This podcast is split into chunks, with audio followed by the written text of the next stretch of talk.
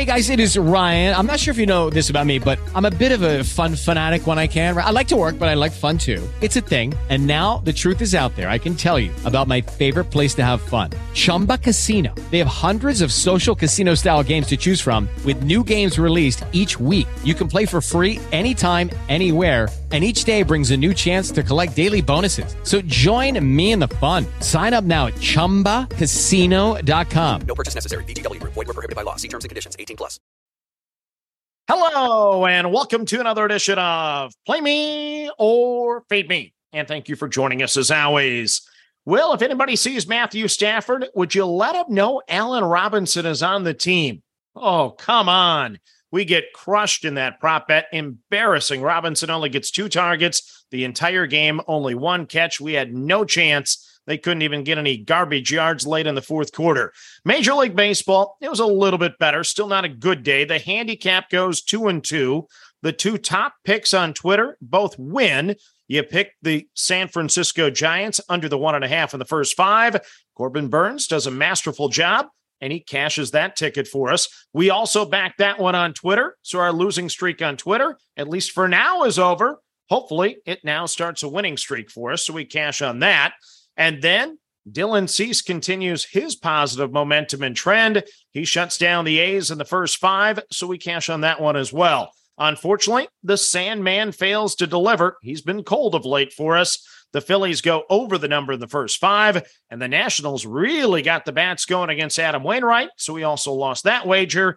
And then I ride the wave play. The Yankees left him loaded in the bottom of the ninth. So the Twinkies finally get a win at Yankee Stadium. So for the day, we lose $192.62. We now have a three day losing streak. It needs to stop today. I expect it to stop today. We'll find out though. So let's get to the card for Friday. We will lead off with a college football first half bet. It's a good game here. It is Louisville plus the three and a half at Central Florida. So we're taking the Cardinals. This was one of five plays that we dropped on our Thursday college football first half podcast. Once again, I expect Louisville and all that talent to bounce back after an embarrassing effort at Syracuse. I think they have at least a strong start in the first half. Don't have a good feel for the game, but I do like the Cardinals once again in the first 30 minutes of football, plus the three and a half at Central Florida. Next up, we get to Major League Baseball, and we lead off at Target Field. It is the Minnesota Twins over the one and a half runs at a minus 130. For Cleveland, it is Cal Quantrill getting the call for the Guardians. He has a 3.55 ERA, a 1.20 whip this season. Last seven have been excellent with a 2.41 ERA. His road ERA is a tad bit higher this year with a 3.86. Only one start against the Twinkies back in June. He went eight innings, giving up three runs. Last time out against Seattle, he went three innings, giving up three runs on a rainy night in Cleveland. Prior to his last two starts on the road, Quantrill had given up two or more runs in all nine road starts. That's the type of number I'm looking for. The Twins finally beat the Yankees on the road last night. They're within a game and a half of Cleveland for the division lead. This is an absolutely huge series at Target Field. I'm going to take the Twinkies over the first or over the one and a half in the first five at a minus 130. Next up, we stay in the AL Central. We're going to take the red hot Chicago White Sox over the one and a half runs at a minus 145. For Oakland, it is James Kaprielian going for the A's. He has a 4.79 ERA, a 1.42 whip a 4.89 ERA over the last seven. At home this year, not so good. He has an 0 5 record, a 5.87 ERA, and an ugly 1.61 whip. One good start against the White Sox back in July, six innings and only one run allowed. We have three units on the White Sox, of course, to rally and win this division. So I might be a little biased, but everything appears to be coming together for Chicago. They scored nine runs on Wednesday. As of this taping, they have 14 runs in the first six innings on Thursday. I expect them to get at least a couple in the first five. So I'm on the White Sox of the one and a half at a minus 145. Next up on the card, we got to get an under in, and we're going to take the Texas Rangers under the one and a half runs at a minus 110. For Toronto, it is Ross Stripling on the bump for the Blue Jays. The 20th start this season for him. He has a 3.03 ERA and a 1.04 whip. Last seven have been excellent with a 2.50 ERA. Road numbers are strong with a 3.24.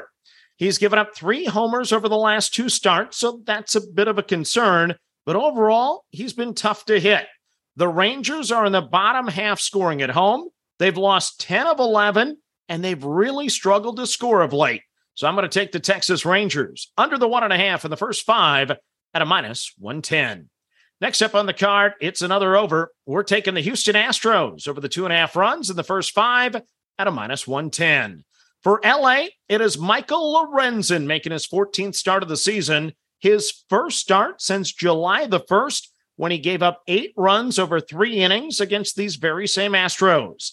He spent 60 days on the injured list with a shoulder strain. Rehab starts didn't go the best. He had a 7.11 ERA over 12 and two thirds innings. Two starts against the Astros this year, six and a third innings, 12 runs. That's good enough for me. I'm on the Astros over the two and a half in the first five at the minus 110. Then two ride the wave plays for you on the card. The first is the Tampa Bay Rays at the New York Yankees. No line available yet. We'll post the official wager in the show notes. It's a good pitcher's duel. Rasmussen against Montas in that one. Then we're on the Atlanta Braves at the Seattle Mariners at a minus 120. Another good pitching matchup here. It's big game Charlie Morton against Robbie Ray for the Mariners. So let's recap your card for a Friday. Let's have a winning day. College football, first half, we're on the Louisville Cardinals, plus the three and a half at Central Florida. Major League Baseball, first five over, we're on the Minnesota Twins over the one and a half runs at a minus 130. First five, we're on the Chicago White Sox over the one and a half runs at a minus 145. First five, we're on the Texas Rangers under the one and a half runs at a minus 110. First five, we're on the Houston Astros over the two and a half runs at a minus 110. Then you ride the wave plays. We're on the Tampa Bay Rays over the New York Yankees, line to be determined. And we're on the Atlanta Braves at the Seattle Mariners at a minus 120. So that's your card for a Friday. As always, manage that bankroll. Don't chase money. Have fun, and let's cash some tickets together. Good luck, everyone. Every fan knows the right player in the right position can be a game changer. Put LifeLock between your identity and identity thieves to monitor and alert you to threats you could miss. Plus, with a U.S.-based restoration specialist on your team, you won't have to face drained accounts, fraudulent loans, or other losses from identity theft alone. All backed by the LifeLock Million Dollar Protection Package. Change the game on identity theft. Save up to 25% your first year at LifeLock.com slash aware.